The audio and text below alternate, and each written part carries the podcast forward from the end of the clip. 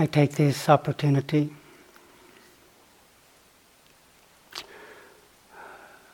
to offer some uh, reflections on the Dharma.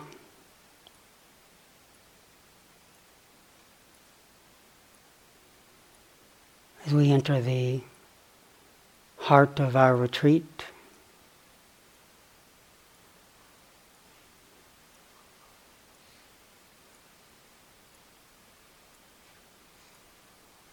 this very precious opportunity that we have.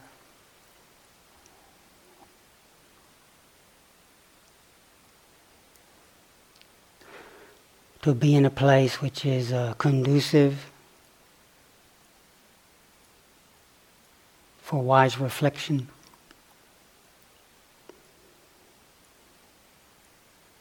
The Buddha used the word yoniso manasikara, the phrase we say wise reflection.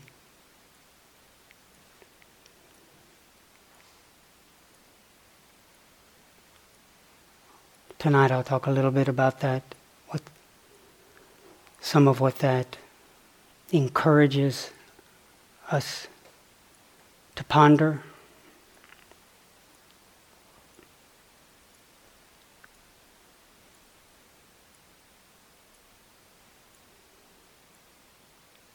When there's a lack of wise reflection, when we're making, in a compulsive, conditioned way, making assumptions about what is true, what is false, what is mine, what is yours, what should be, what shouldn't be.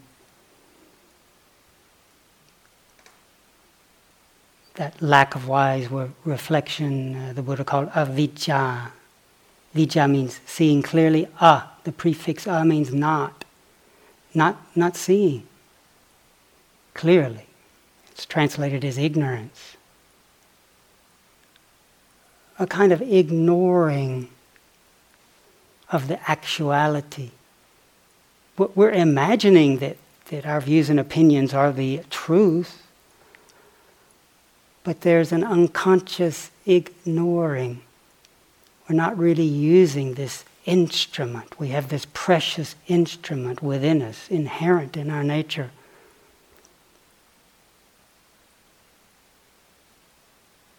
of consciousness that can discern, that can wisely reflect, that can align with and know things the way they actually are. When there's the avijja, not when there's the ignorance that the Buddha talked about, is the condition that gives rise to all suffering.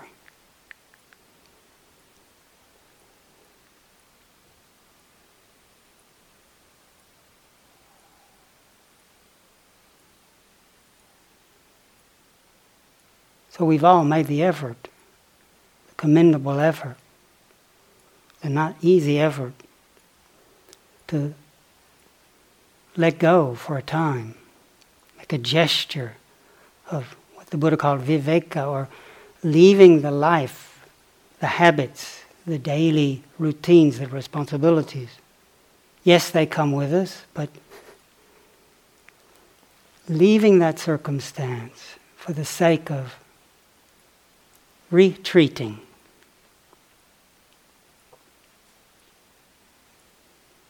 For the sake of cultivating this wise reflection that can illumine the nature of things and liberate us from that which gives rise to and perpetuates suffering, distress, conflict, confusion, what the Buddha called the whole mass of suffering.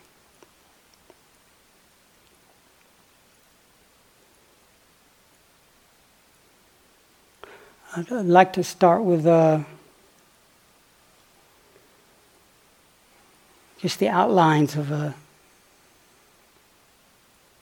an encounter, a story, which is recorded in the scriptures, the Buddhist teachings of a meeting between uh, the Venerable Anuruddha and Venerable Sariputra.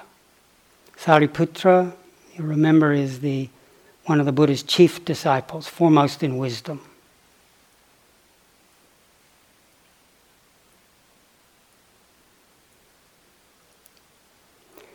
This encounter took place before Anuruddha was enlightened. Already he was formidable, a bit intimidating. But he approached uh, Venerable Sariputra, and, and uh, because they were colleagues, I don't know if he said friend or Venerable Sir, but uh, it was respectful, I'm sure. And he said, My something like, I don't have the exact words as recorded, but something like, uh, My divine eye can see clearly the multifold thousand world system. Already at that time, he was known for his samadhi. He, he was good at mindfully staying present. And he was already known for being foremost at this inner vision, being able to see the subtle realms in all the different directions. With my divine eye, I see the thousandfold world system, he said. My energy is, is aroused and unsluggish. He went on to say.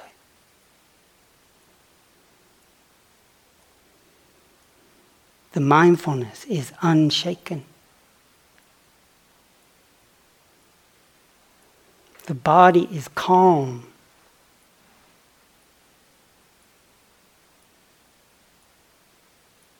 The heart, the, the chitta, the mind is concentrated, singular. But I still suffer. This heart is still not liberated.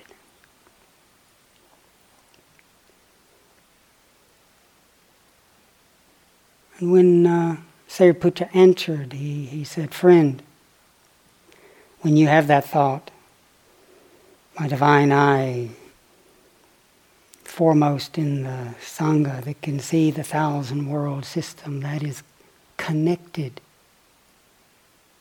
to your conceit, to this idea about yourself. He said, Those when you have those thoughts of uh, your energy being aroused and unsluggish, the mindfulness unshaken, the body calm, the heart concentrated. He said that's connected to your restlessness.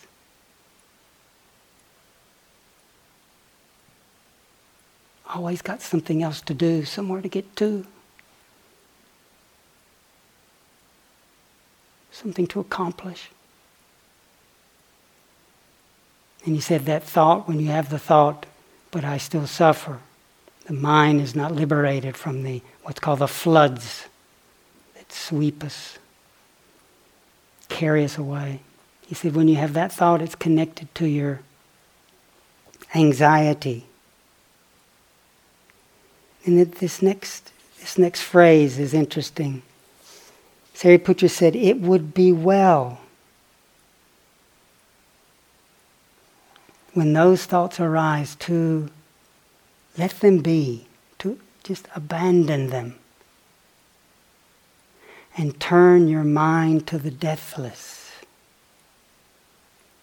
Turn your mind to that which never dies.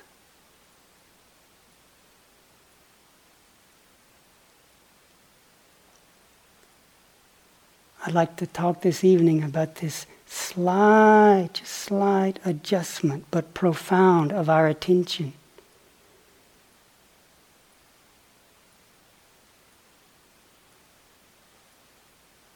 That is so important.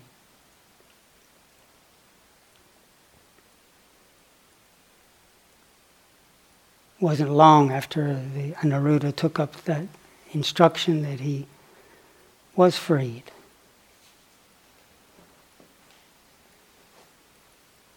Remember the when we chant every morning the qualities of the Dharma. The Buddha is talking about this timeless, peaceful nature. He says it's always here and now. It's not somewhere else. We chant it every day, Sanditthiko. That means this peace, unshakable peace, is not somewhere else. Akaliko, it's not bound in time. It's not only when I've done it all right and I deserve it. I've experienced enough pain. It's timeless. It's not just for a Tuesday or a full moon or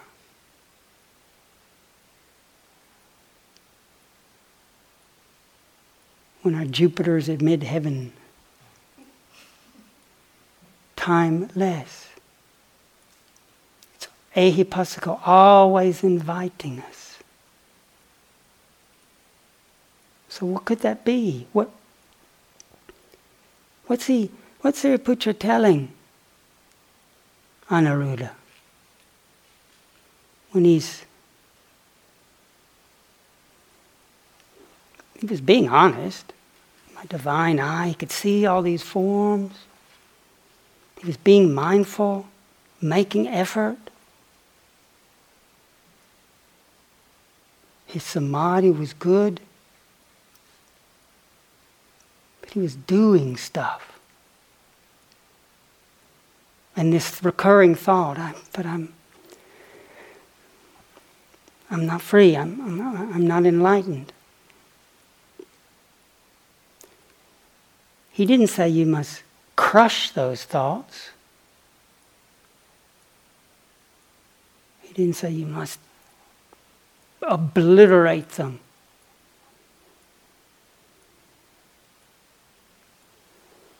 Something like abandon, rather than being preoccupied, talking about a softening, a widening, a letting be.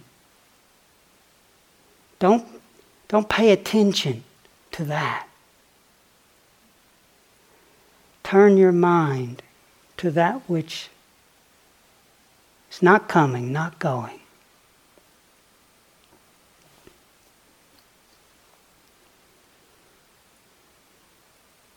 Very, very important principle in the Dharma.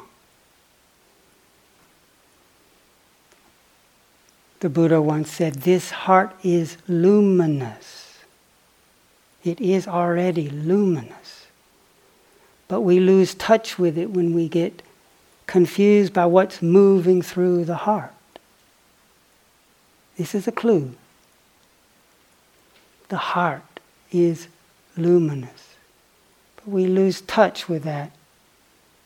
What the Buddha called on occasion the original brightness, this source, this true nature. We lose touch with this. The phrase he used, pabhasara citta, radiant heart. When we get confused by what's moving through, what, what's moving through now?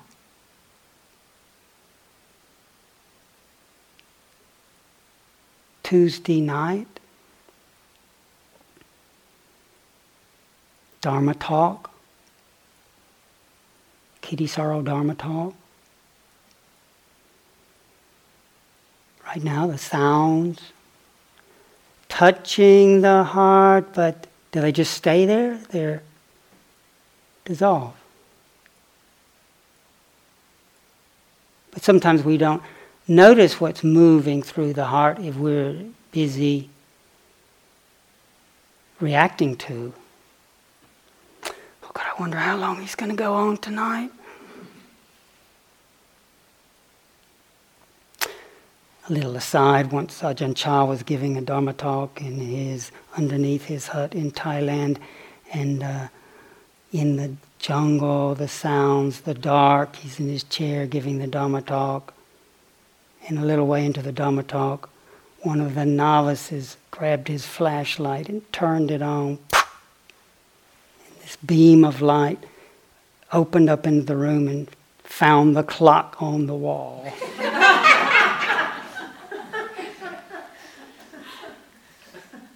Big mistake.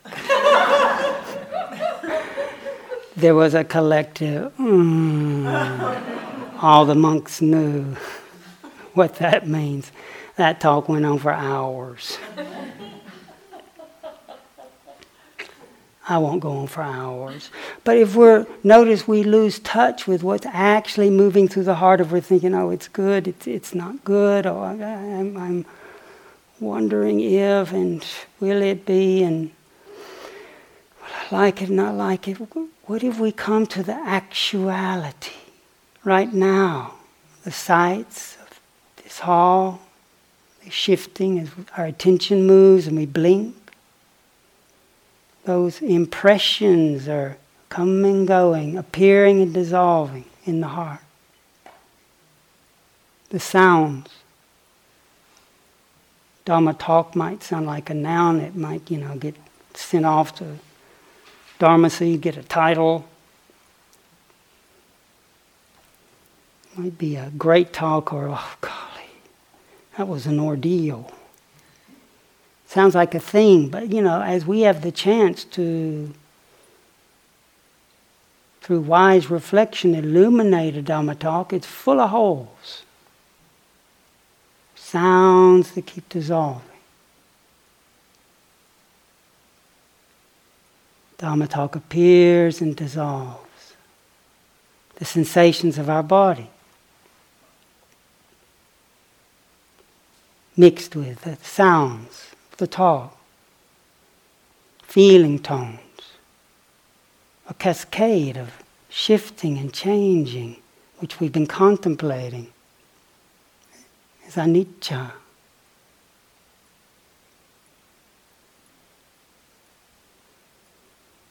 Turn your mind to the deathless. When one really notices change, notices what's arising and ceasing, noticing these thoughts, we can also, with just a slight shift of attention, we can also notice what is not changing. The sounds are shifting and changing within an unmoving listening. That's just the name for it an unmoving awareness. It's another name. The name is coming and going.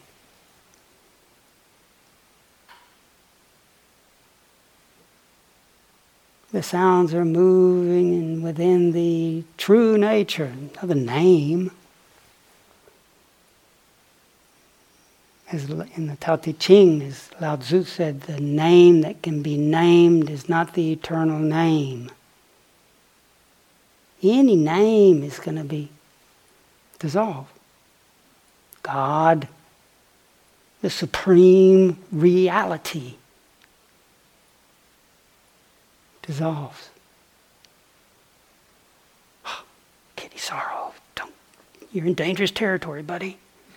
Nibbana, with a capital N. It's a name.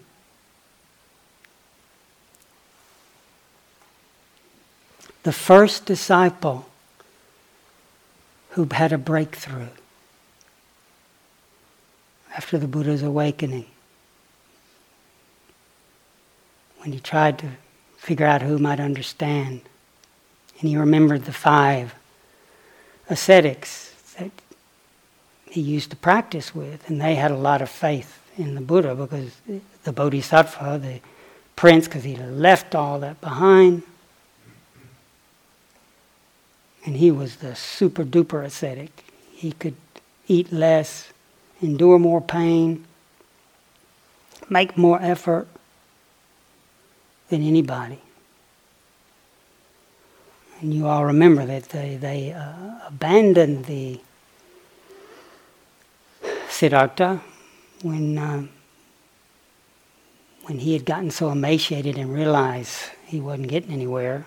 had that memory under the rose apple tree of a, as a child, and he knew he needed to leave behind these ascetic practices. It's when he returned to being with the breathing. He knew he needed to eat something to have the strength to, to do that. He accepted that offering from Sujata of milk rice, and the five ascetics just left him. Slacker. He's reverted to luxury. But when the, after the Buddha was awake, he then realized when he was wondering who to try to share this with, he knew they would understand.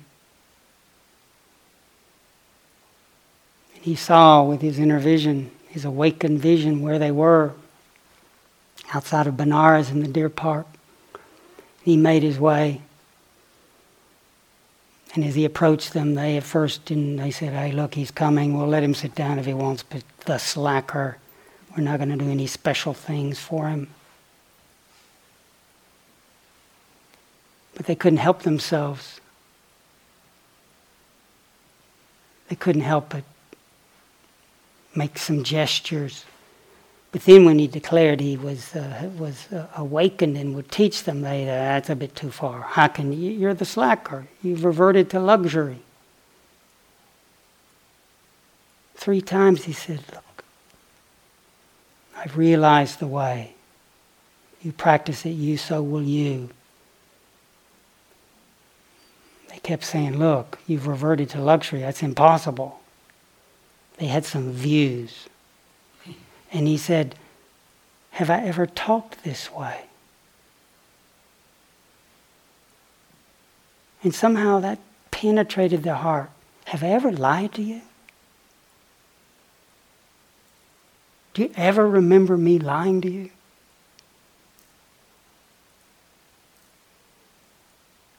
They listened. He, he gave us that first discourse on the Four Noble Truths.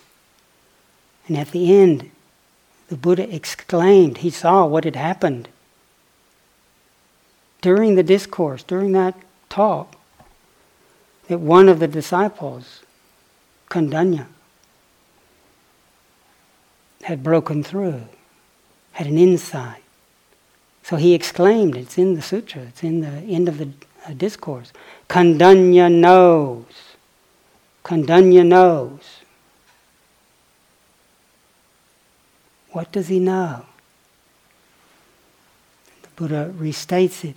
He knows whatever has the nature to arise has the nature to cease.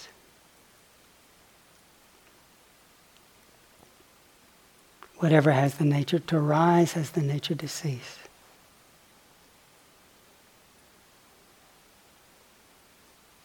Doesn't sound very spectacular. But as I was speaking, uh, it was yesterday morning, that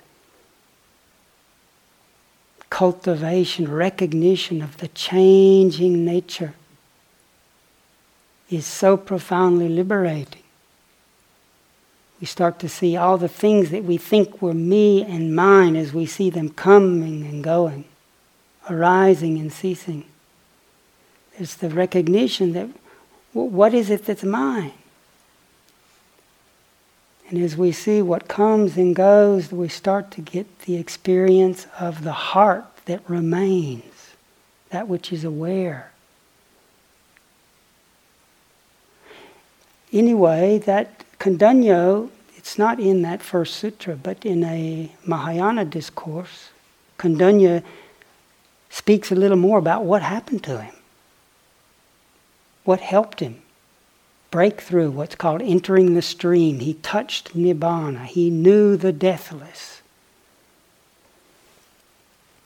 So when Sariputra is encouraging Anuruddha, turn your mind to the deathless, that's what happened to Kondanya in that talk he realized, ah, what he hadn't seen before. What was not coming and going.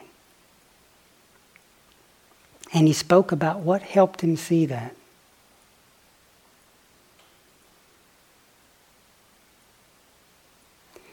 He put it like this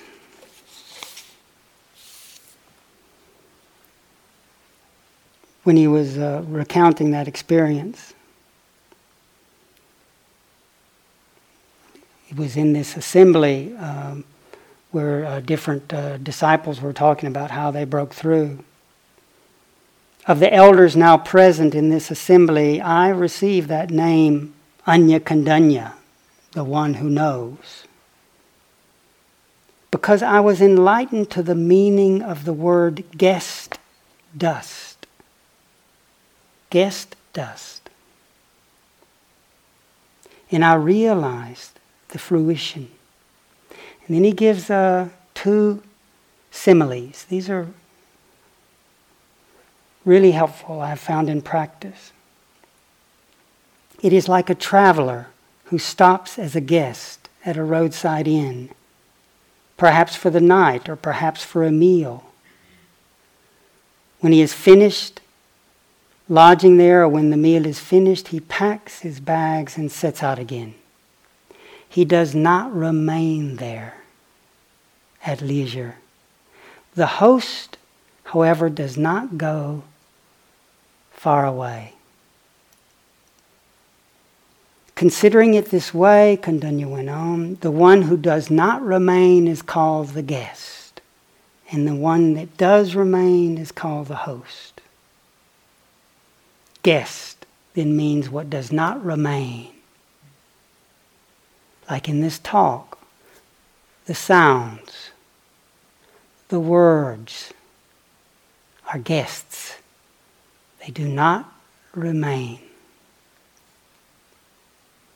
That's the first image. Again, the second. When the sky clears up, the morning sun rises with all resplendence, and its golden rays stream into a house through a crevice to reveal particles of dust in the air. The dust dances in the rays of light, but the empty space is motionless. Considering it this way, what is clear and still is called space. What moves is called dust. Dust then means that which moves.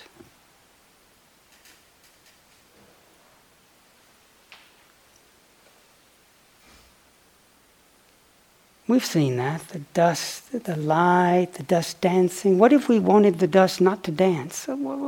Trying to make them move a certain way? What if we want the guests not to come and go?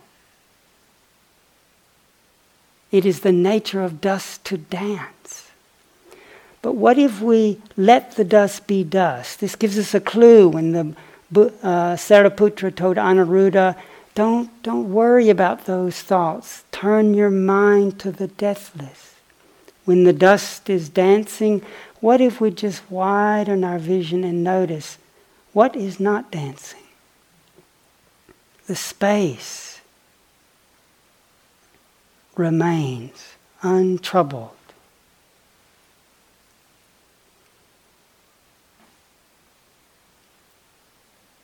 Wisely, ref- now we can look at this phrase, wisely reflecting, yoniso manasikara. It points the same phenomenon. Yoni means womb. It's talking about a space. The thing gives birth. But it's the matrix, the, the context. Manasikara, I means to do, mana is the mind. Letting putting the activity of mind into the womb of awareness. Wise reflection could be called radical reflection. It's returning to the root. Every sound, every guest of moods and experiences is coming and going but what remains? When the sound ends, do we just keel over dead? There's still the listening. There's still the knowing. There's the unmoving refuge, Buddha.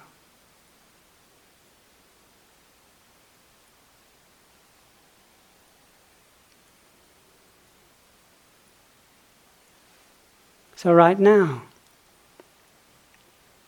many of us are seeing we're not as accomplished as uh, Anuruddha, but everyone here, we have some effort. There's some wholesome effort. It's really been practiced. There's been some cultivation of presence. we definitely experience, I suspect most of us, some sense of struggle and stress.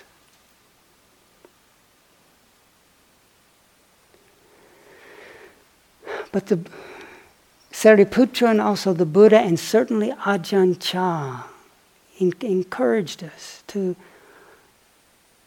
notice what happens if we get so caught up in trying to just get it right that we're always becoming, we're always getting onto a little more samadhi or trying to get rid of that. And well, as long as this is there, there's no way I can have a breakthrough. What if we just let it be dust dancing? All right now, these sounds, these sensations, whatever we're happening to be feeling, the mood, the thoughts just as they are? Can we let them be what they actually are? They're conditions that come and go. They're guests. That's their nature.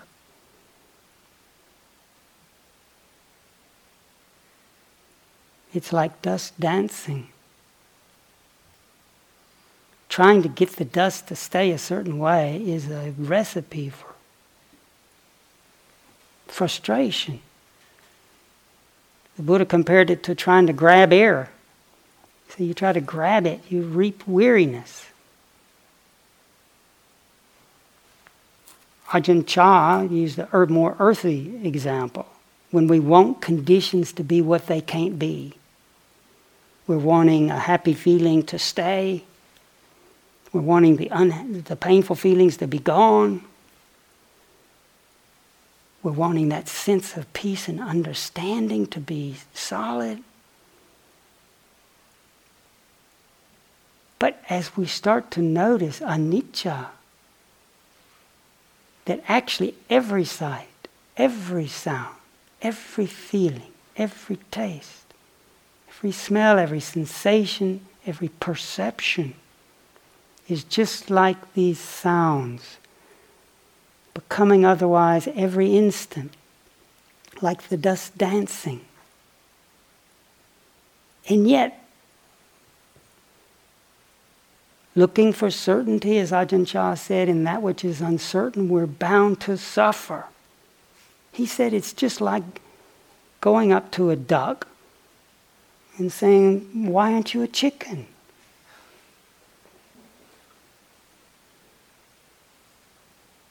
Look, I mean, ducks are all right, don't get me wrong, but you know, you quack, quack. Look, just think if you cockle doodle doo, you could wake people up. Think of the good karma. I don't know, quack, quack is that good karma. He said, like wanting a duck to be a chicken. Yet that's what we do when we're wrestling with, with conditions. By turning the mind to the deathless what if for a moment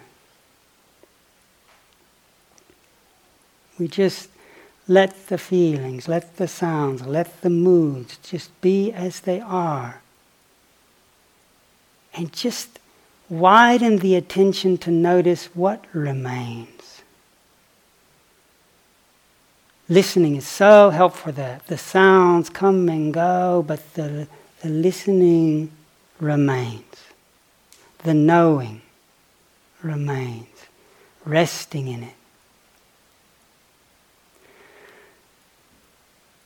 the womb of awareness. It's wider. We're, when we're contracted around the particularization, the atomization, that we get contracted around me and this and that.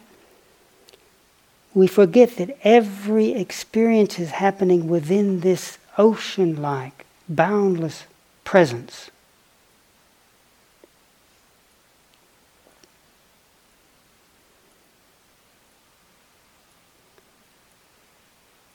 So, wise reflection is not denying the conditions, but it's recognizing, returning them, realizing how they return to this womb, this space, this matrix of awareness.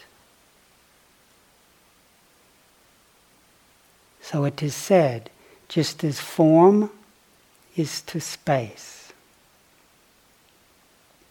Form, the forms in this room. So we're noticing the forms, but we're also recognizing the relationship of these forms to space. We're surrounded right now by boundless space above, below, and all around. It's a fact. Just as form is to space, or just as space is to form, and silence is to sound. So too is awareness.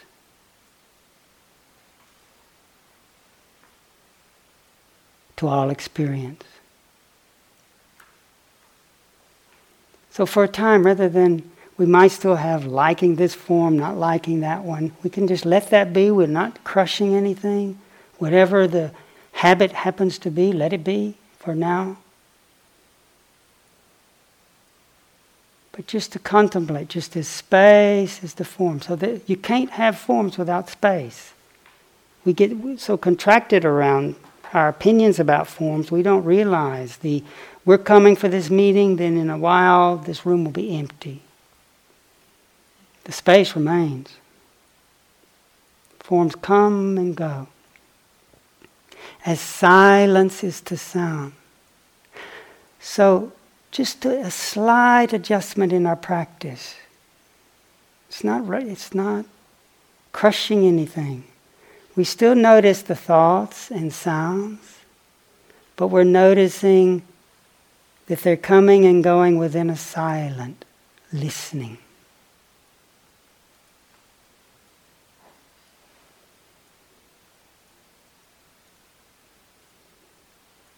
This is called radical reflection.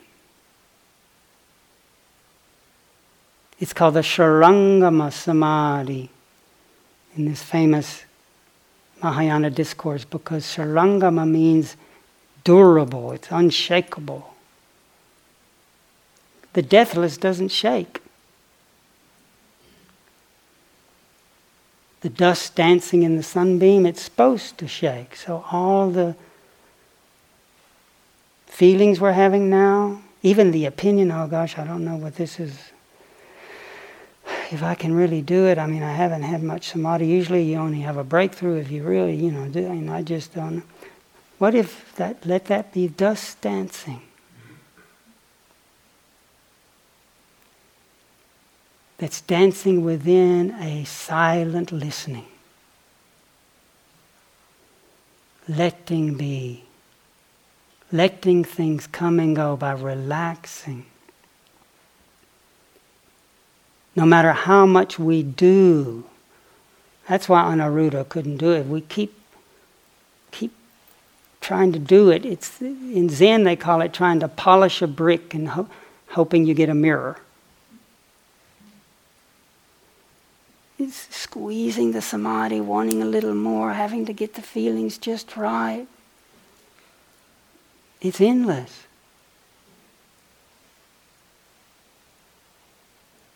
Or the Buddha said it's like cooking sand, hoping you're going to get a nice meal. He said, This clinging at conditions and wanting them, my body, my feelings, wanting those to, to, to be stable. That's why recognizing change is so important because as we see all these things we're clinging to are shifting, changing, they're like a waterfall. When we walk up close to a waterfall, it might be a famous waterfall. I'm going to go see so and so waterfall.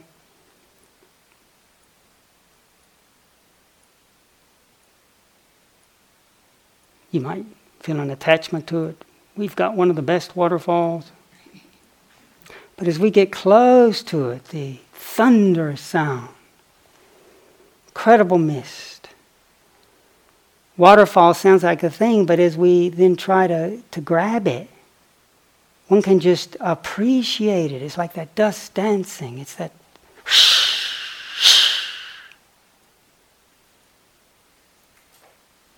when we really start to recognize that actually this life of ours is cascading waterfall of sights and sounds, feelings and thoughts. Wanting that to be stay in a certain form is, is dukkha. That's why there's the relinquishment. That's the insight then into not mine, because how could it be mine? It's not even a thing, it's an ever flowing stream. That's why the bowing is so important. Yes, effort, and a lot of us are beautiful effort here. Effort's important to cultivate presence and investigation and seeing change, but if there's only that yang trying to gonna get it right, that's the cooking sand, hoping for the good meal, it's the polishing the brick, wanting the mirror. It's still sitting there asking that duck why it's not a chicken. At some point, there's the, for all of us, we don't have to wait till things are perfect. There's that turning the heart to the unmoving that's not somewhere else, it's our nature. To notice the, it's right here. The silence is before the sound. Every sound dissolves. Our teacher called it minding the gap. He encouraged us to, yes, notice the thoughts, but even take a simple one. I'm sitting. Listen to that inner voice, inner sound. I'm, and notice it's vibrating, sitting, and then notice it dissolves. Do we keel over dead?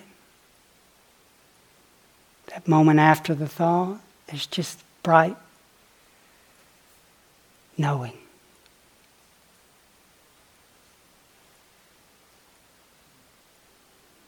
He encouraged us to mind that gap,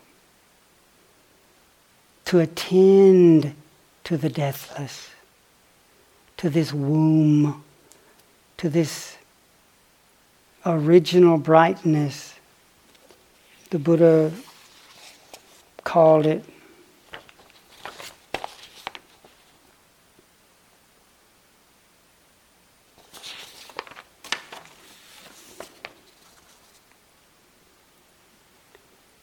It is this primal bright essence of consciousness that can bring forth all conditions. But because of conditions, you consider it to be lost.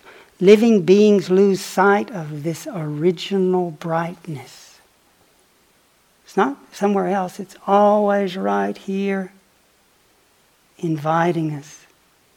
When we bow, when we relax, when we trust that it's not that we have to get somewhere else. That's endless. No, no, no, excuse me, Kitty. When I get there, I'll talk to you. I've got to get there. Or I've, I've got to get rid of this. That's how conditions can cause us to lose sight of what is always here. Every sound, every impression emerges and dissolves back into this original brightness. Again, the Buddha put it like this it is this primal, bright essence of consciousness that can bring forth all conditions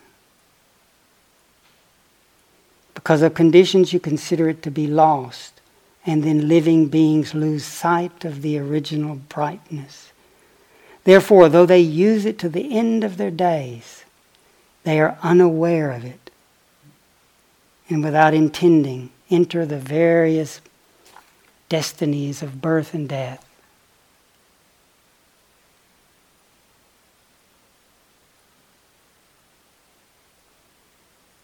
So, encouraging us to, yes, there's wonderful effort, but let's not overlook the soft effort sometimes, the, the just letting things be just like this. And honoring the perfection. The guests are. Our patterns are showing themselves. Oh, but I should have be beyond this by now. I mean, I thought, I mean, it was really going good. And after, you know, so and so really tripped me up. I'm not blaming anybody, but I mean, I can't believe they call themselves a meditator. Really, I mean, you know, you'd think there would be some screening or something. For, oh, God, I, I know, I know, I know. I shouldn't be. I shouldn't. I should, shouldn't be worrying. Just with the, whatever the pattern is. Can it just be perfectly? When it's me and mine, there's a one big heck of a wrestling match going on. But when it's Dharma, then it is Dharma. It's part of nature. Let the dust dance. It's the guests coming and going. What remains? What is it that's not coming and going?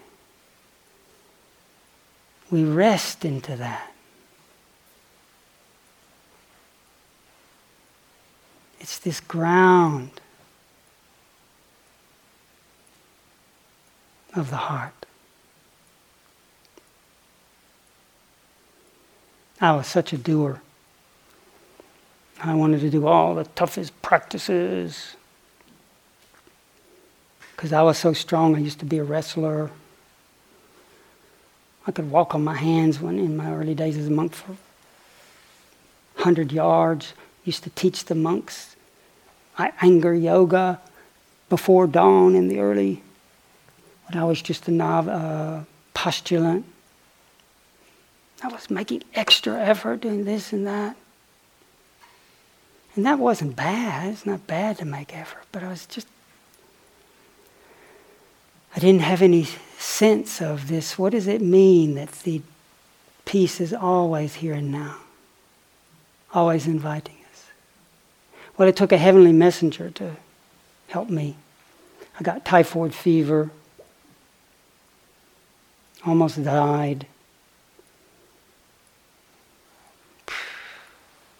Months and months of diarrhea, and then the fever, and then urinating blood, and then really sick, and I ended up being laid out for three years. I had to lie down pretty much for three years, feeling a bit like a failure seeing all kinds of doctors. Uh, my teachers, Western teachers, were worried about me. I was seeing all kinds of healers and doctors, and they had to stay in this sort of when we moved to Chithurst Monastery in, in England from Thailand. I would had this little attic room where I could just be sick. But I was still trying to get better.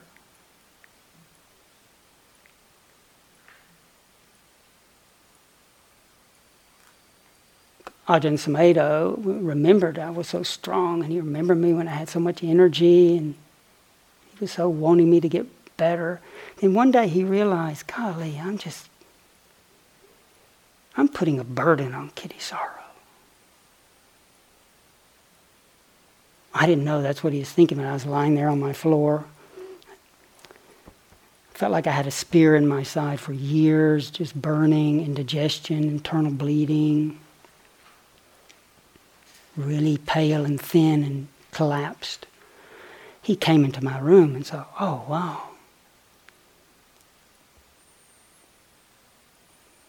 So he sat down on the floor next to me and said, Kittisaro, I just want to apologize. I said, You want to apologize? I want to apologize that I've been putting all this stress on you, wanting you to get better, wanting you to get better, wanting you to get better. He said, Kittisaro, I give you permission to die. He didn't smile, but he just said, I give you permission to die. And the relief. I cried for joy.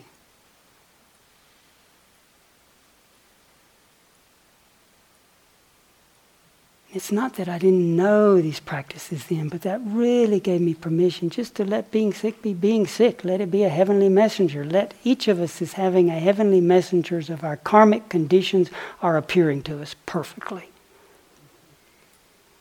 Dissolving and flickering in this luminous heart that's never gone anywhere, never will go anywhere, is unstained. This original brightness is not somewhere else. But that gave me permission. And I loved lying down. That was my practice. Each out breath as I let go. What's so wonderful when you're really tired and let go, the floor, the ground holds you. I kept letting go into this ground of awareness. There's a ground floor. It's our, it's our nature each out breath, each sound. Like Buddho, each word, each sound dissolves into this. Each out breath, letting go. Really contemplating what remains. Pleasure and pain, they are perfect as they are. What remains?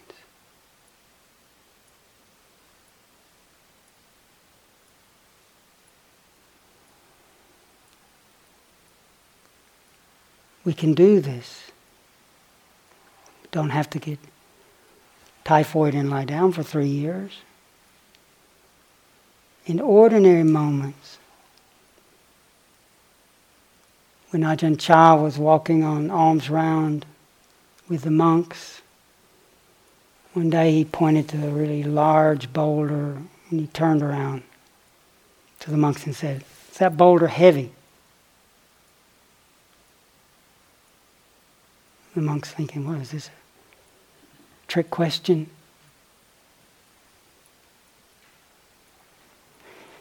Yes, Luang Por, yes, Venerable Father, it's heavy. And Ajahn Chah went, nah, it's not heavy if you don't try to lift it.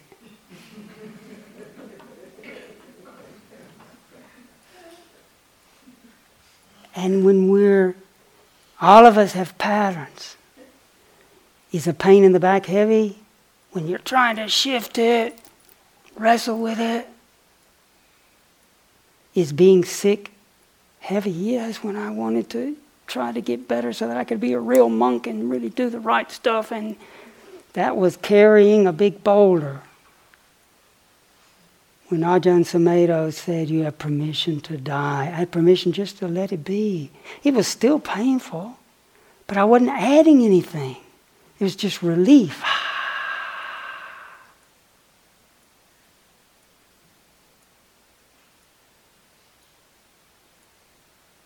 So, in moments, we'll notice ourselves wrestling something, pushing, pulling. And this, yes, is important. It's not a waste of time. The Buddha didn't call it a first noble truth for nothing. Suffering isn't a waste. As Ajahn Chah would say, if it was a bad thing, he wouldn't call it a noble truth. So we open to it. We, and get a sense for this wrestling.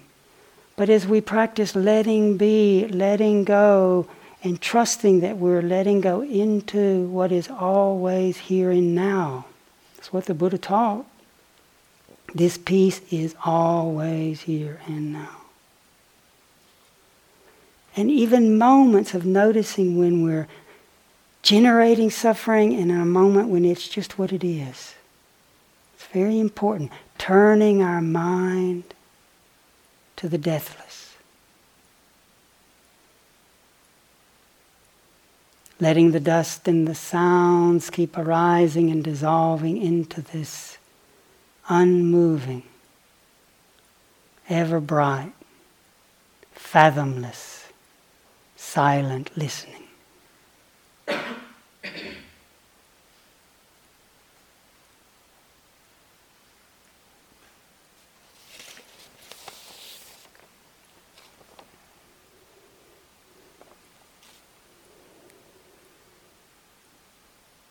I'll give Ajahn Chah the last word tonight.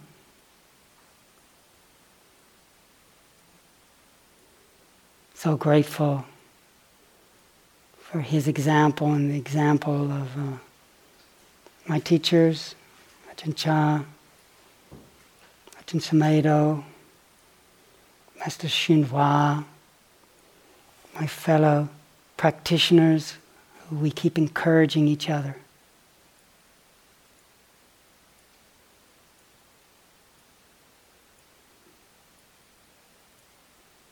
So from Ajahn Chah. Do everything with a mind that lets go.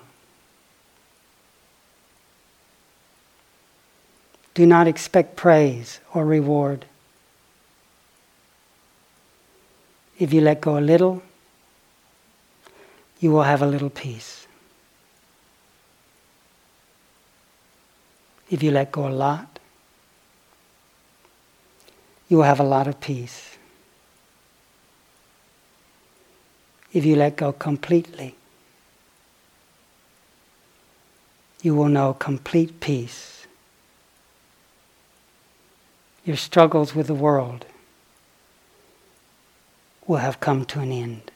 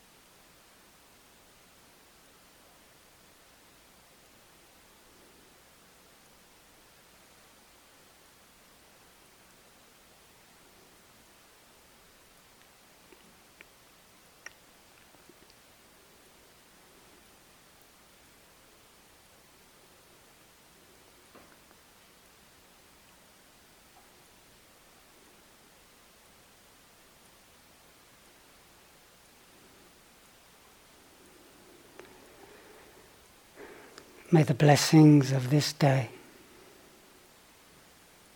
be shared above, below, and all around.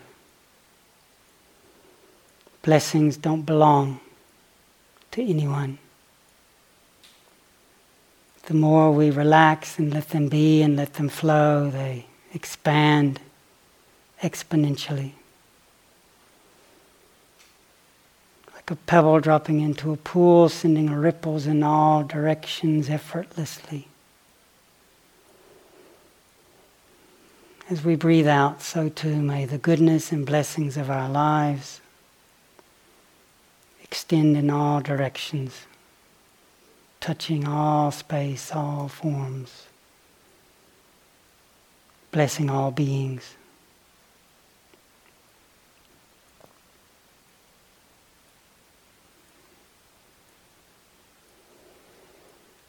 Om